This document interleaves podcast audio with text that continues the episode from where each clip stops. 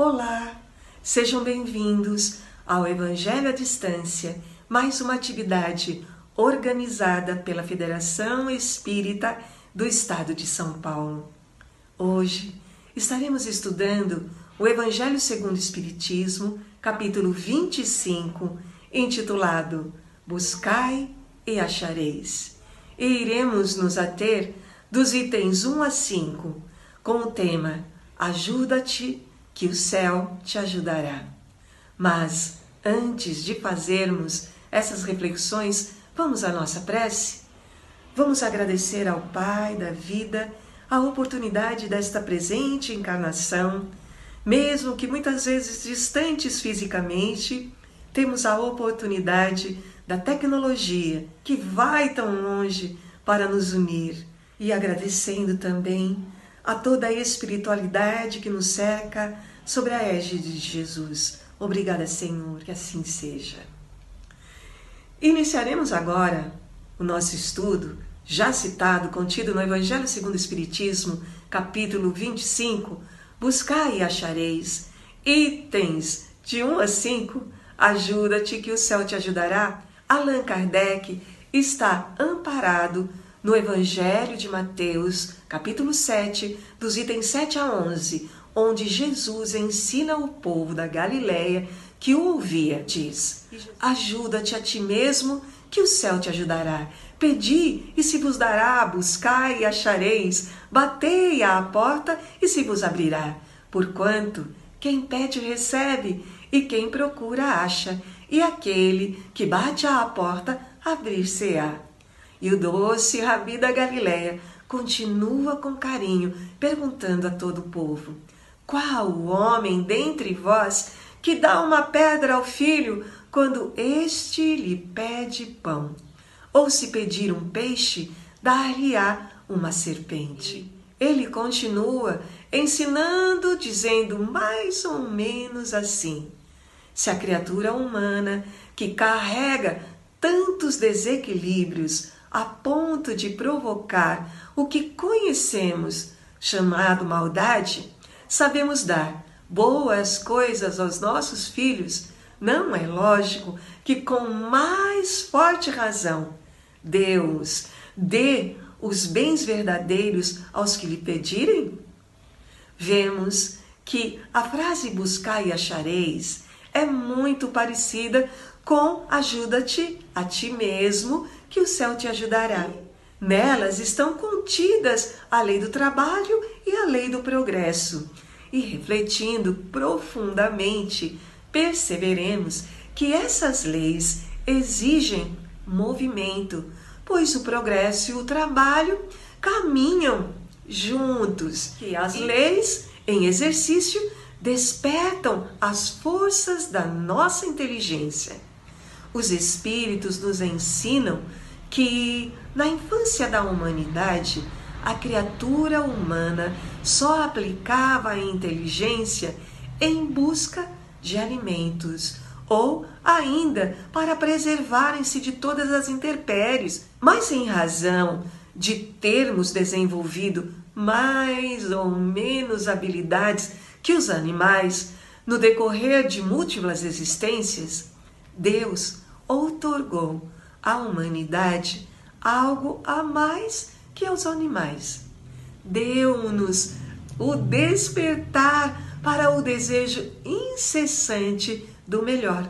E será esse desejo que nos impele a buscar sempre e sempre os meios para melhorar a nossa posição, como acontece com as descobertas, com as invenções, com o aperfeiçoamento de todas as áreas da ciência e, aos poucos, vamos conquistando o que nos falta. Sabemos que a inteligência nos engrandece. E sendo assim, vamos nos depurando.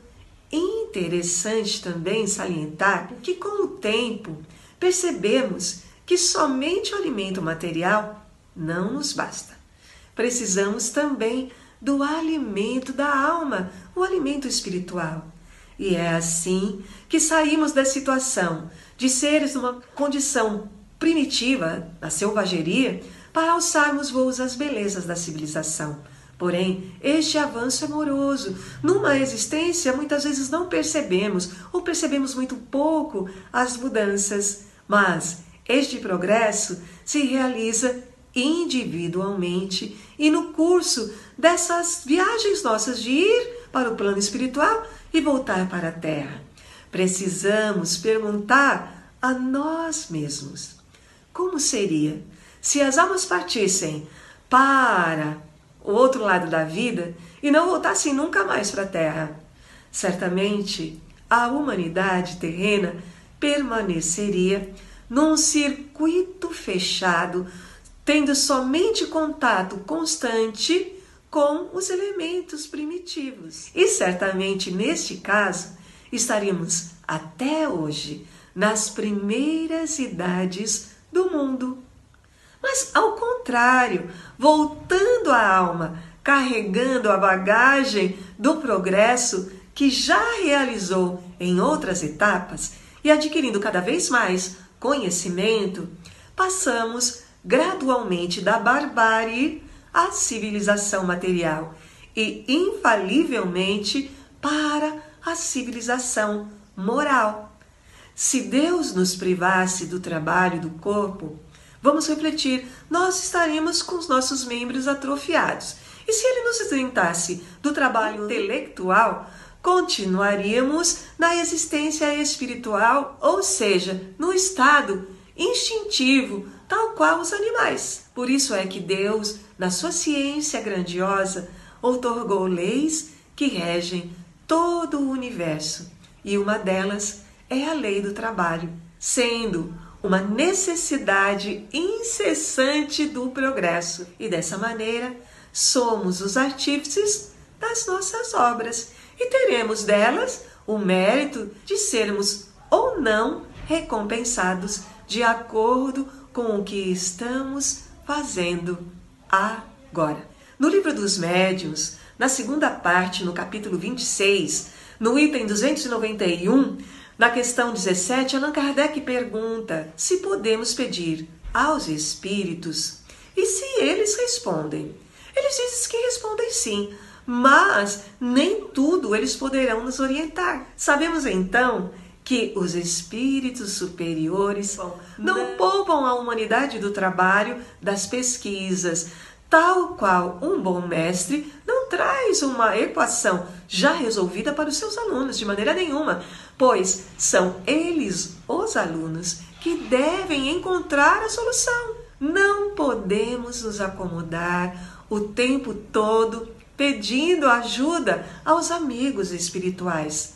Fosse assim, não haveria mérito algum nas nossas conquistas, nas conquistas alcançadas. Mas os benfeitores dizem que podem nos intuir a seguir em frente em rumo das metas que necessitamos atingir. E é claro, tudo de acordo com o nosso esforço. Saiba que você vai encontrar pedras no caminho, é claro, mas tenha coragem, seja forte para afastá-las. Força e você chegará onde almeja.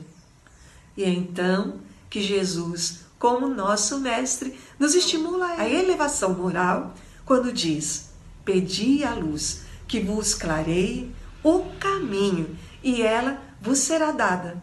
Pedi forças para resistirdes ao mal, e as terei. Pedi a assistência dos bons espíritos, e eles virão acompanhar-vos. Pedi bons conselhos, e eles não serão jamais recusados. Mas vamos pedir sinceramente, com fé, confiança, com fervor. Precisamos cultivar a humildade e não a arrogância, sem o que seremos abandonados às quedas e estas serão o resultado do nosso orgulho, da nossa invigilância. Esse é o sentido das palavras: buscai e achareis, batei e a porta vos abrirá. Vamos nos esforçar, fazendo tudo com muito amor. Busquemos o equilíbrio perante as nossas dificuldades, como também confiança, otimismo, fé incessante, pois somente assim alcançaremos os objetivos que almejamos e que tenhamos Jesus sempre como nosso modelo, na certeza de que Ele nos guia para patamares cada vez mais belos. Obrigada, Senhor. Obrigado, Pai de infinita bondade. Hoje, amanhã e sempre estaremos agradecendo. Que assim seja. Graças a Deus.